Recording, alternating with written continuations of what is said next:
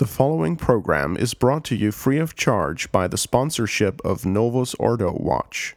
See for yourself that the Church of the Second Vatican Council is not, in fact, the Catholic Church of the ages. Go to novusordowatch.org. That's novusordowatch.org. Gloria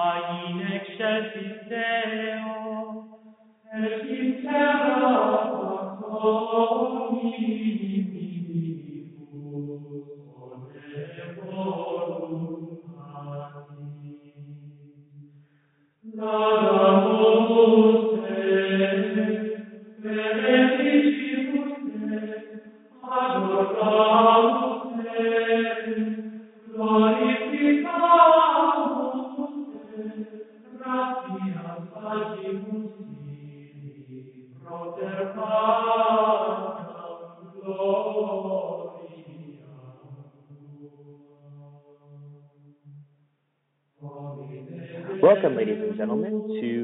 to Anti Modernist Reader on the Restoration Radio Network, episode zero.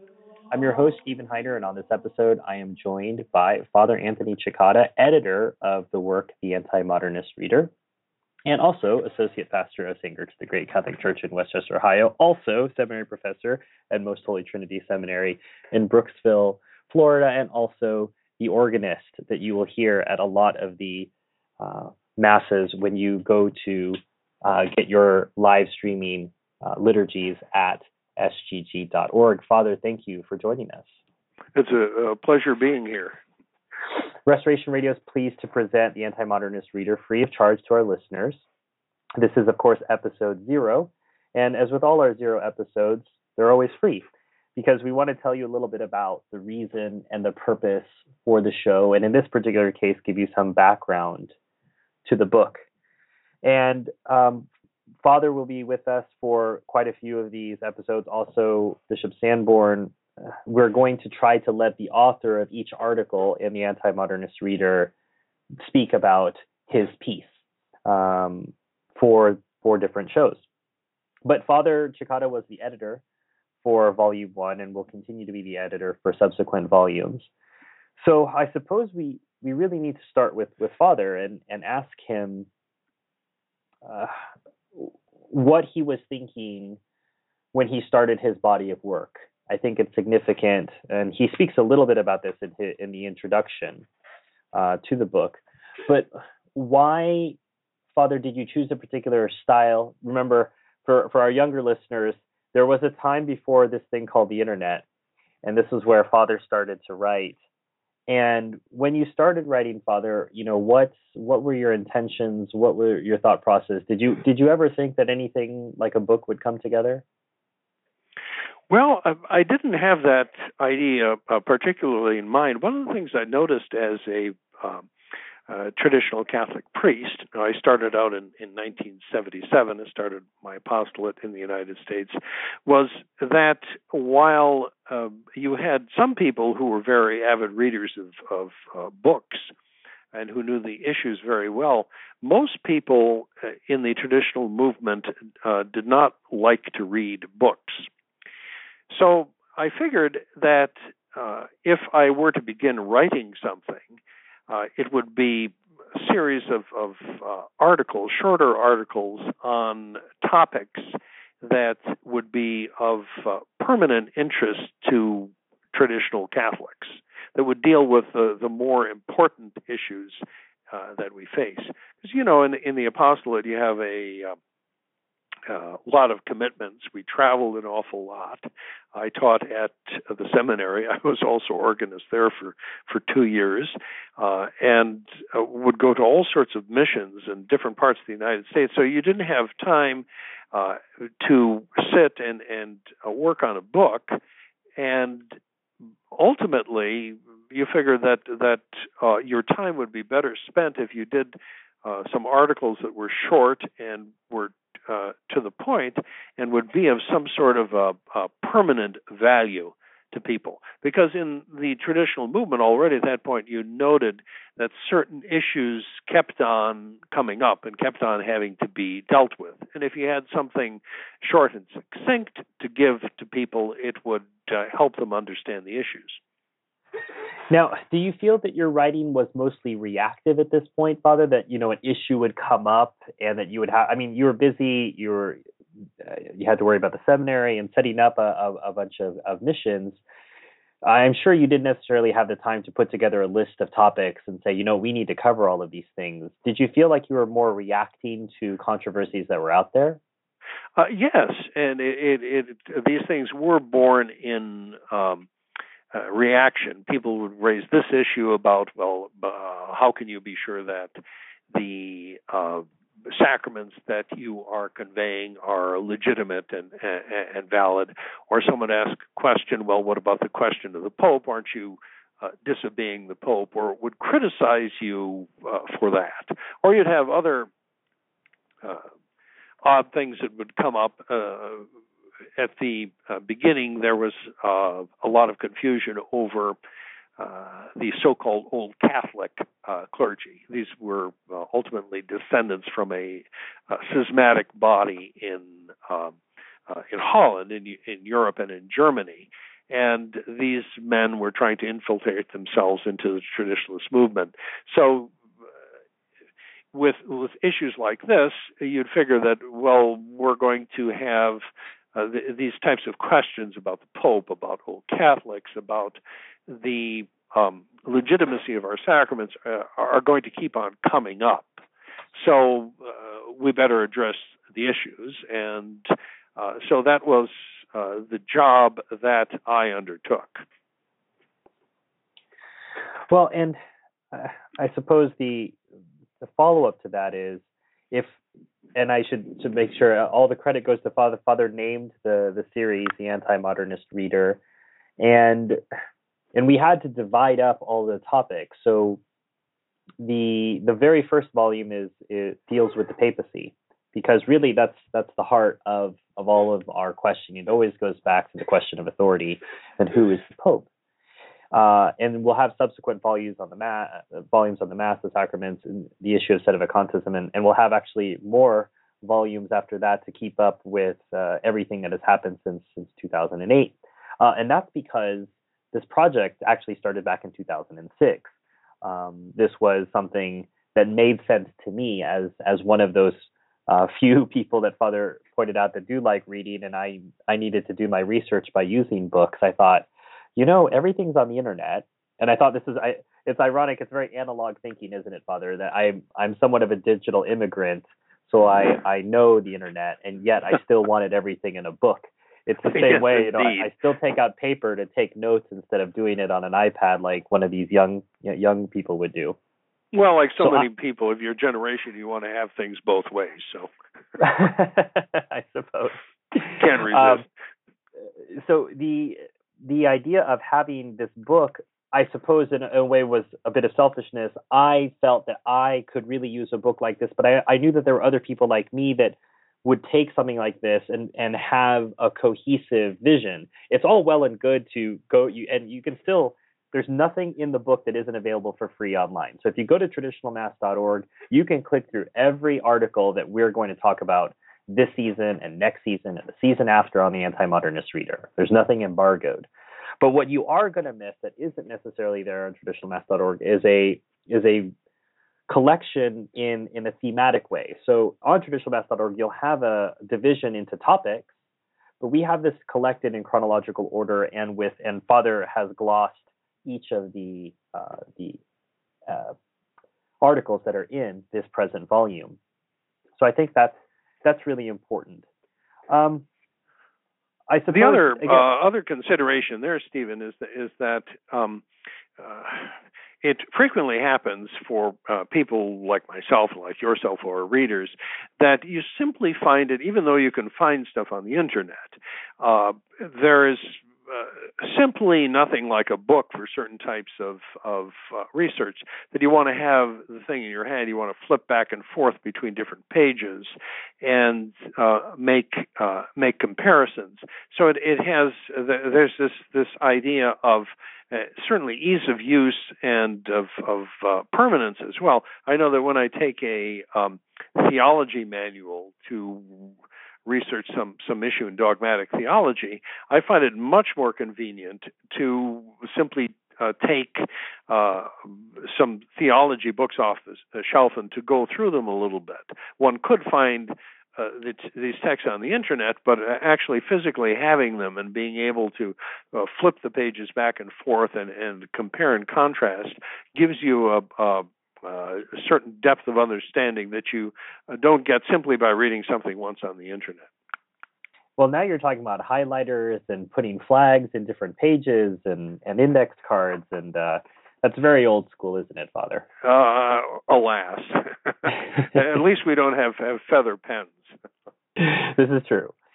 So, again, this is just a zero episode where we just want to give our our uh, readers a chance to to uh, to understand the, the reason behind it. The Anti-Modernist Reader has not been for sale. It was only available to the people who helped fund its publication, and it was a successful crowdfunder that we had, um, along with Father Cekada's uh, successful crowdfunder for Work of Human Hands. So it seems that those there's an appetite for books, Father. I mean, I can't imagine – I mean, we look at the miracle. I, I use the word small m miracle of, of crowdfunding, but the idea that you could simply put it out there and say, "Look, there's a great book that needs to be published. Do you want it to be published or not?" And people basically vote with their dollars before the book's even published. I think that's a, a really great thing that not only validates the the reason for having the book, but basically guarantees that the project isn't going to lose money, which is what book publishing is famous for. Yes, that's right. That's right, and and uh, you know that's that's something we've seen with uh, this project and and with the work of human hands as well. So it's very encouraging. So as I, I alluded to, the project started in 2006, really in in the sense that I had started to read traditionalmass.org, but it came to its height in 2008 when I, I had a, a, meeting in in person with Father and I suggested the project, and it actually went, had a lot of legs early on and and pretty much got done in 2008, 2009. But Father had his other book coming out, Work of Human Hands, and we had a couple other obstacles to, to publication at the time. So basically, just got shelved, uh, a completely finished book. Um, and with lots of other projects out of the way and Restoration Radio launched, by the time we got to this book last year, we just we just went back, uh, made dusted off, and made sure that the revisions were in place. Um, Nicholas Wansbutter um, also put a second, a, a, third set of eyes beyond Father Cekada and eyes in the original, uh, the one of the original proofreaders, and was kind enough to write the the back cover copy for for both the hardback and the paperback version.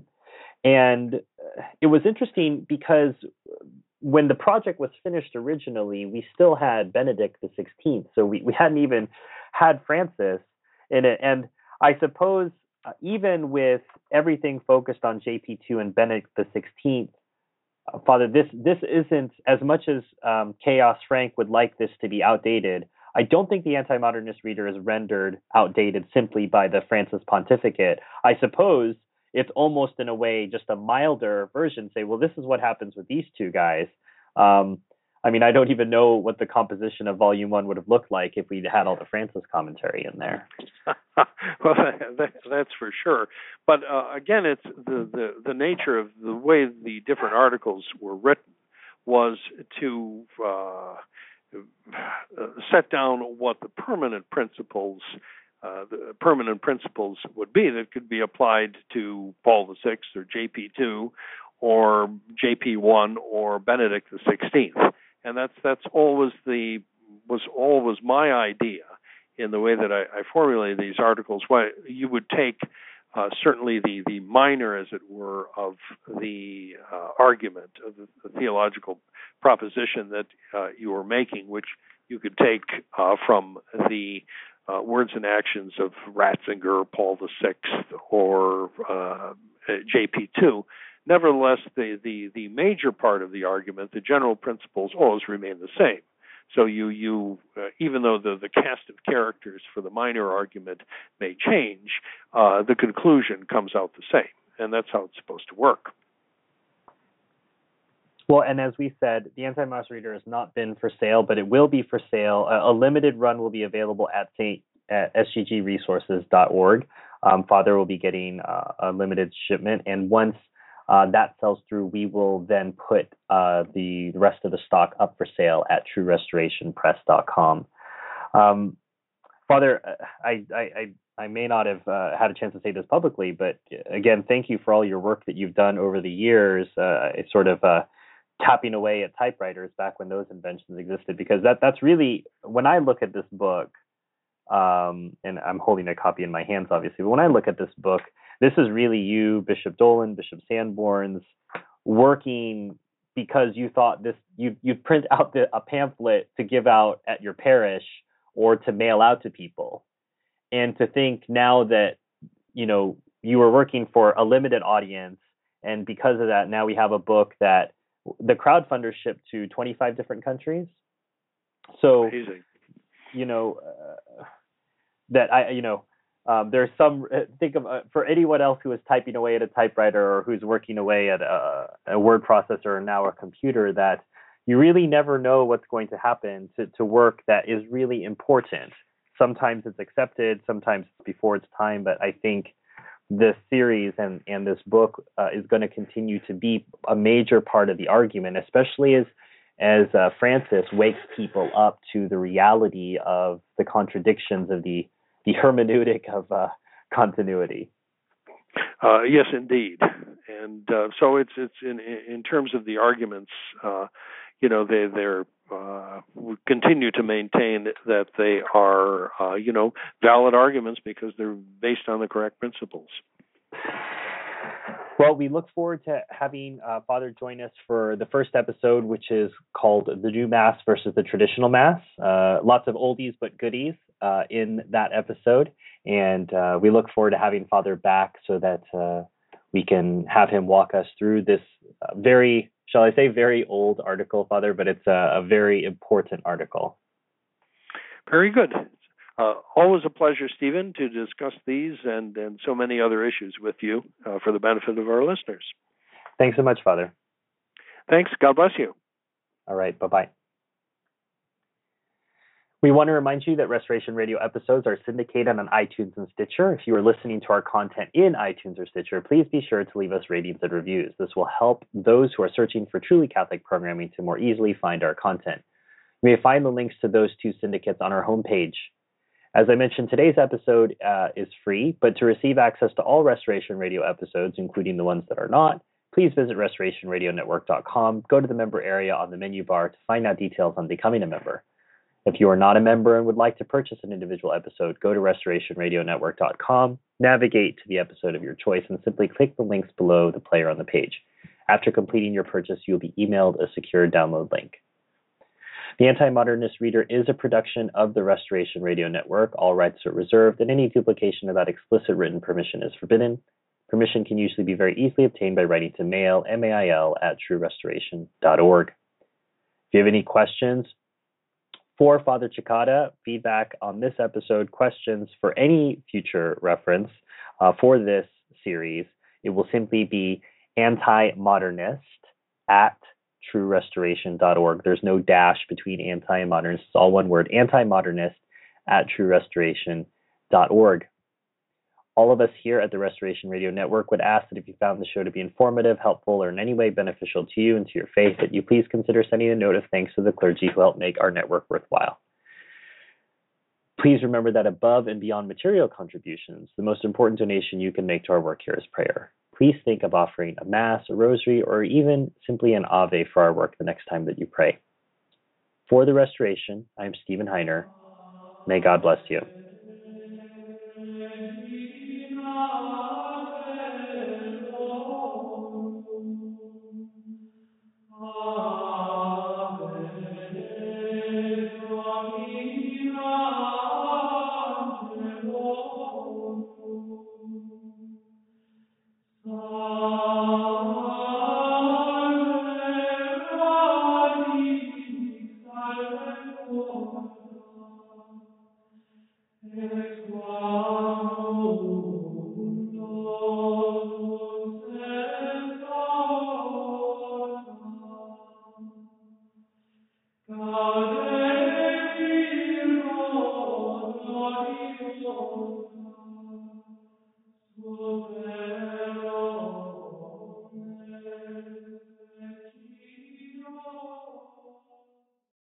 This program was brought to you free of charge by the sponsorship of Novus Ordo Watch.